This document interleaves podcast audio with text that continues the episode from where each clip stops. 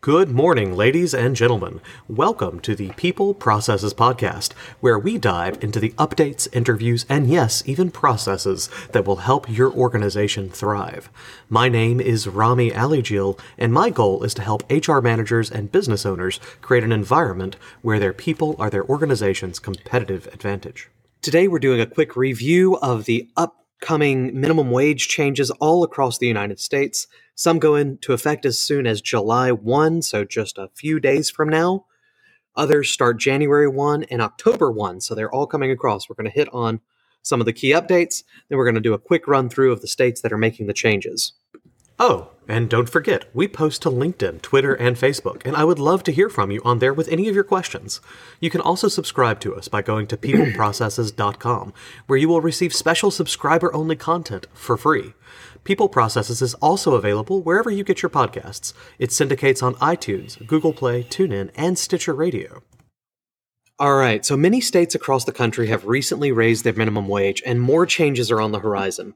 Even an increase of 75 cents an hour for a 20 employee company can mean an annual payroll increase of more than $20,000. Seemingly small increases can leave you wondering how to manage this new expense. We're going to talk about several steps you can take to adjust to the recent state legislative changes or to prepare for upcoming payroll increases that are rolling out in the month ahead. Uh, on our website, peopleprocesses.com, we have a full table to determine if your business operates in one of those effective states. So, what can you do to stay ahead? First up, evaluate your expenses and revisit your budget. Once you determine if and how new minimum wage uh, legislation is going to affect your business, it's time to take a look at the big picture. New payroll costs may have implications for how you manage other expenses like utilities, inventory, supplies, outsourced work, or third party relationships, something to think about.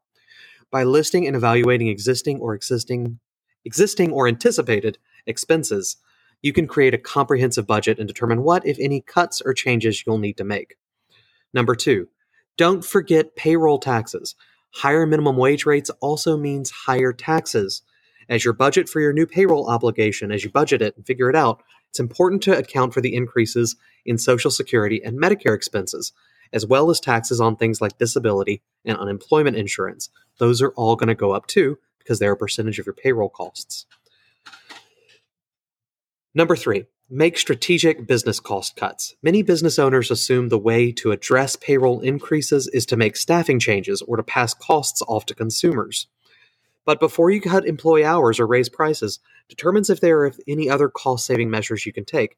For example, can you work with suppliers or vendors to negotiate better costs? Are you paying for services that you no longer need or are cheaper elsewhere? Of course, cheaper isn't always better. Before making drastic cuts or going with the cheaper option, make sure it'll accommodate your needs without jeopardizing the customer experience or operational uh, efficiency. One of the biggest costs related to payroll or businesses in general are their benefits costs.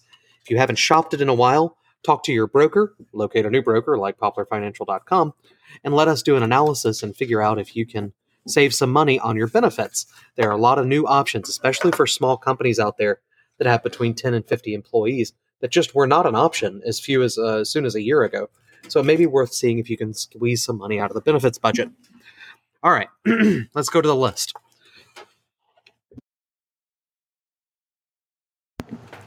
According to the Fair Labor Standards Act, FLSA of 2009, all employers are required to pay employees the federal minimum wage, which is $7.25. That hasn't changed. However, many states also have their own minimum wage laws. More than 20 states and jurisdictions have already taken steps to adjust minimum wage in 2019, with some implementing immediate changes and other using a gradual approach that will take place over the next several years. So I'm going to bring up, and what I'm going to say in each one of these is I'm going to start by mentioning their current minimum wage, and then I'm going to say what the new minimum wage is uh, and when it goes into effect. Most of these will be January 1, 2020. Almost all of these states passed a law that covers multiple years 2020, 21, all the way up through 2025 or even 2030 in some cases. They're all on our website at peopleprocesses.com or the link in the uh, description link on this. That you have a link directly to the website to look at those. I'm only going to cover the next upcoming change, uh, so just keep that in mind. All right, we're going alphabetical. First up, Alaska. Current wage $9.89. That's going to increase in January based on the CPI. So we don't actually even know what that one's going to be yet. But for now, it's we know it's going up in January. Arizona, 11 bucks is going to be 12 bucks January 1. Arkansas, 925 is going to be 10 bucks January 1, 2020. California is $12 is going to be 13 by January 1. Colorado, 1110 is going to 12 by January 1. Delaware is 875. Here's a big one, 925, so 50 cents an hour more, but it goes into effect October 1. That's Delaware, October 1, 2019. DC is 1325. It's going to 14 July 1, 2019. So that's coming right up like 20 days from now, guys. 1325 is going to 14 in DC. Florida is 846 per hour. It's going to go up based on the CPI. We don't know how much yet. Illinois is 825 now, is going to be 925 January 1, 2020. And it goes up every year until 2025, until they reach 15 an hour.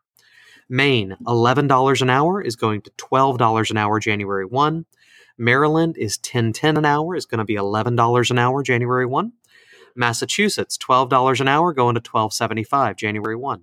Michigan, 925 was their annual their minimum wage at January 1 this year. It's already increased to $9.45 as of March 29th, about 2 months ago. Going to January 1, it'll be 965. That's 925 to 945 already, 965 January 1. Minnesota, 986 currently for large employers, $8.04 for other employers, and it's going to adjust January 1 based on the CPI, so it will be going up.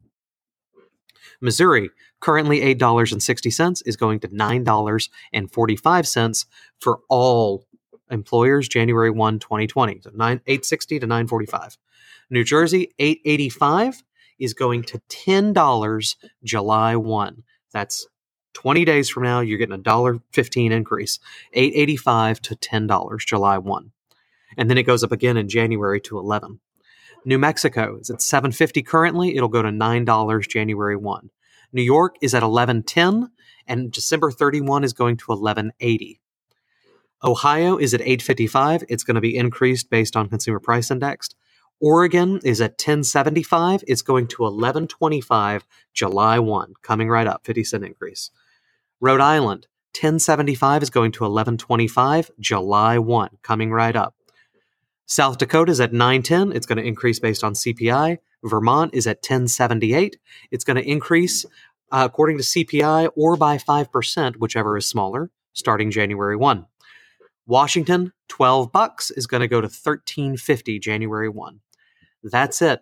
Ladies and gentlemen, we covered all the states real fast. Please go to the website. It feels weird to even do it on the podcast, but I wanted to get our audio only uh, listeners updated. The state minimum laws can be complex, subject to change, and they often take into account factors like employee age and the employer's gross annual revenue. As such, it's really important to consult the state statutes themselves or contact us if you want to do a little more in depth research. It varies in many of these states based on other things. These are just the, the broad stuff. For a complete list of planned wage increases, you can visit the National Conference of State Legislatures website, which is linked at peopleprocesses.com, or check with the Department of Labor in your state. And then there are some keys, uh, some some footnotes we put in on our website on a lot of these uh, that say like you know it only applies to companies that have more than three hundred fourteen thousand in income. A lot of other pieces. So check it out at peopleprocesses.com.